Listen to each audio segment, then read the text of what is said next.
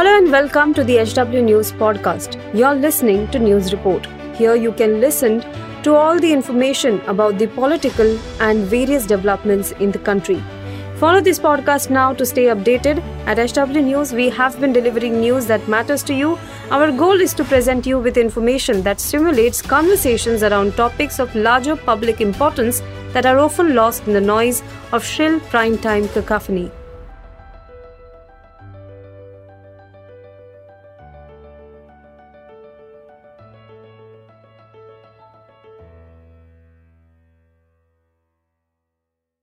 नमस्कार दोस्तों, आप देख रहे हैं एच डब्ल्यू न्यूज़ और मेरा नाम है सोनू कनौजिया। बीबीसी पर इनकम टैक्स के सर्वे का आज दूसरा दिन है।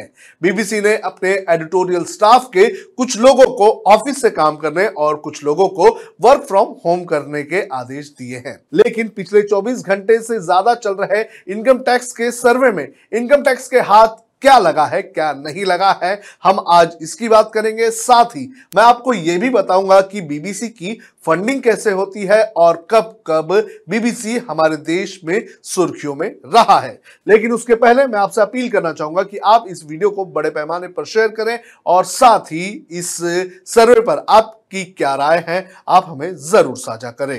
बीबीसी पर इनकम टैक्स के सर्वे को विपक्ष ने बदले की भावना बताया है। कांग्रेस ने इसे विनाशकाले विपरीत बुद्धि बताया है, लेकिन हम आपको बताते हैं कि बीबीसी का मालिक कौन है। बीबीसी का full form British Broadcasting Corporation है। यह यूनाइटेड किंगडम का नेशनल ब्रॉडकास्टर है। बीबीसी दुनिया के सबसे पुराने और बड़े मीडिया हाउस में से एक है। पूरी दुनिया में बीबीसी के करीब पैंतीस कर्मचारी हैं और ये 40 भाषाओं में खबरें प्रसारित करता है। करीब एक शतक पहले, यानी कि 18 अक्टूबर 1922 को एक प्राइवेट कंपनी के तौर पर इसकी शुरुआत हुई थी। लेकिन 1926 में इसे यूनाइटेड किंगडम ने सरकारी संस्था बना दी। तब से आज तक बीबीसी रॉयल चार्टर के तहत संचालित होती है। हालाँकि अपनी कवरेज के लिए ये पूरी तरह से स्वतंत्र है। रॉयल चार्टर में बीबीसी का उद्देश्य भी लिखा गया है। इसके मुताबिक बीबीसी को यूनाइटेड किंगडम के सभी हिस्सों और पूरी दुनिया के लोगों की समझ बनाने के लिए विविधत, सटीक और निष्पक्ष समाचार करंट अफेयर्स और तथात्मक प्रोग्रामिंग प्रदान करनी चाहिए। भारत में बीबीसी की शुरुआत बीबीसी इंडिया के तौर पर 11 मई 1940 को हुई। इसी दिन पहला शो भी प्रसारित किया गया था। इस दिन विंस्टन चर्चिल ब्रिटेन के प्रधानमंत्री भी बने थे।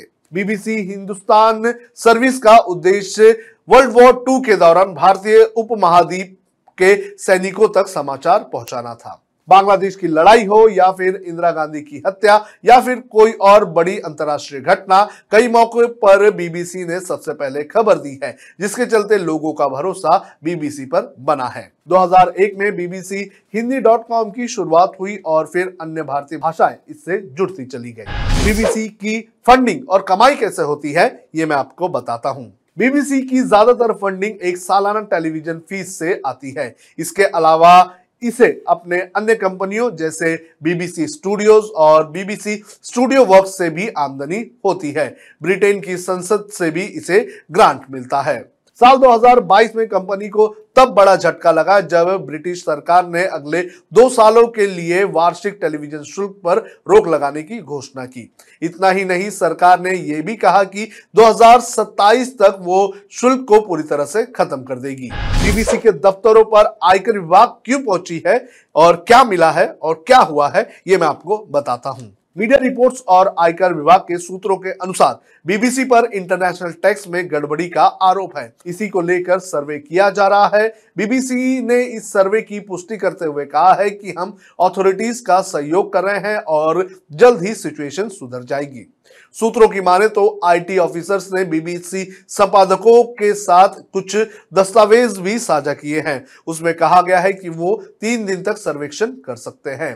बीबीसी के अकाउंट्स को खंगाले जा रहे हैं। अकाउंट्स डिपार्टमेंट के लोगों से पूछताछ की जा रही है। कंप्यूटर्स और लैपटॉप्स भी खंगाले जा रहे हैं। जानकारी के अनुसार बीबीसी की एडिटोरियल टीम ने इनकम टैक्स विभाग को एडिटोरियल मटेरियल का एक्सेस नहीं दिया है। जनसत्ता में छपी एक खबर के अनुसार बीबीसी कार्यालय में मौजूद सूत्रों ने बताया है कि जब आईटी अधिकारियों ने बीबीसी दिल्ली कार्यालय में अपना सर्वेक्षण शुरू किया तो वहाँ संपादकों और आईटी विभाग के अधिकारियों के बीच टकराव हुआ। आईटी ऑफिसर्स के साथ बीबीसी के संपादकों की मौखिक टकराव इस बात पर हुई कि वो बीबीसी दिल्ली के ऑफ़िस पर सभी प्रणालियों का सर्वेक्षण करेंगे। बीबीसी के संपादकों ने आईटी अधिकारियों से कहा था कि वे अपने सिस्टम पर किसी भी संपादकीय सामग्री का एक्सेस नहीं देंगे। सूत्रों ने बताया कि आईटी अधिकारियों ने ऑफ़िस के कर्मचारियों के कंप्यूटर्स में शेल कंपनी, फंड ट्रांसफ़र, विदेशी ट्रांसफ़र सहित सिस्टम पर चार कीवर्ड खोजे हैं। बीबीसी के दफ्तरों पर आईटी अधिनियम 1961 के अलग अलग प्रावधानों जैसे धारा 133 ए के तहत एक्शन लिया जा रहा है। ये कानून आईटी विभाग को छिपी हुई जानकारी जुटाने के लिए सर्वे की शक्ति देता है। इसके तहत ऑफिशियल खाते की जानकारी, दस्तावेज़, नकदी, स्टॉक या अन्य कीमती सामानों की जाँच करने के लिए किसी भी कैंपस में प्रवेश करने की अनुमति दी जाती है। बीबीसी पर इनकम टैक्स के सर्वे को बीबीसी की डॉक्यूमेंट्री से भी जोड़ा जा रहा है। क्या था उस डॉक्यूमेंट्री में? ये भी मैं आपको बताता हूँ। गुजरात दंगों में प्रधानमंत्री मोदी की भूमिका पर सवाल उठाने वाली BBC documentary India the Modi question को दो हिस्सों में जारी किया गया था। इसका पहला एपिसोड 17 जनवरी को और दूसरा एपिसोड 24 जनवरी को रिलीज़ हुआ। भारतीय विदेश मंत्रालय के प्रवक्ता अरिंदम बागची ने 20 फरवरी को कहा था कि हमारी राय में ये एक प्रोपोगेंडा पीस है। इसका मकसद एक तरह से नरेटिव पेश करना है, जिसे लोग पहले ही खारिज कर चुके हैं। ब्रिटेन के प्रधानमंत्री ऋषि सुनुक ने भी ब्रिटिश संसद में इस डॉक्यूमेंट्री से असहमति जताई थी। बीबीसी डॉक्यूमेंट्री का दूसरा एपिसोड रिलीज़ होने से पहले केंद्र की मोदी सरकार ने 21 जनवरी को इस पर प्रतिबंध लगा दिया। केंद्र सरकार की ओर से जारी आदेश के बाद यूट्यूब और ट्विटर से भी बीबीसी डॉक्यूमेंट्री का लिंक हटा दिया गया था। अब बीबीसी कब कब हमारे देश में सुर्खियों में रहा और कब कब बीबीसी पर पाबंदी लगाई गई, ये भी मैं आपको बता देता हूँ। 1970 में बीबीसी की इंदिरा गांधी से भी ठन गई थी। इस समय फ्रांसीसी निदेशक लुइस मेले ने दो डॉक्यूमेंट्री कलकत्ता और फैंटम इंडिया को पब्लिश किया था। इन दोनों डॉक्यूमेंट्री में भारत में रोज़ाना की ज़िंदगी दिखाई गई थी।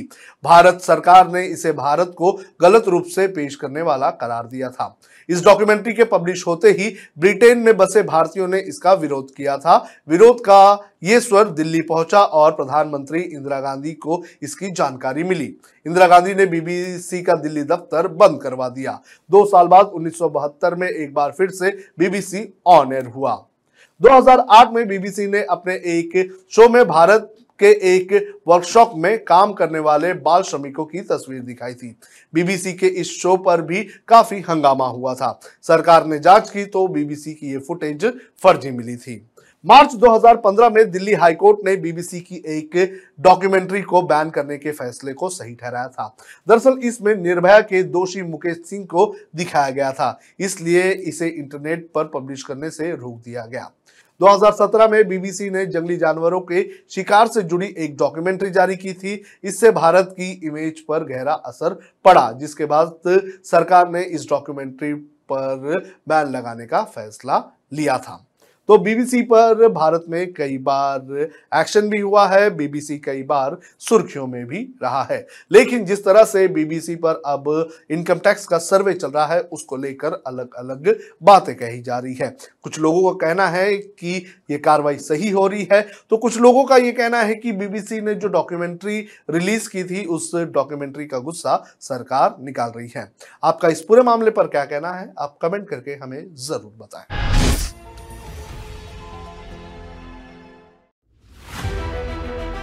If you like this episode, please rate us with 5 stars right now. HW News podcasts are available on BingePods and all other audio platforms. Also, don't miss to check out editorial with Sujit Nair from the House of HW News podcast and we are sure you will love it too.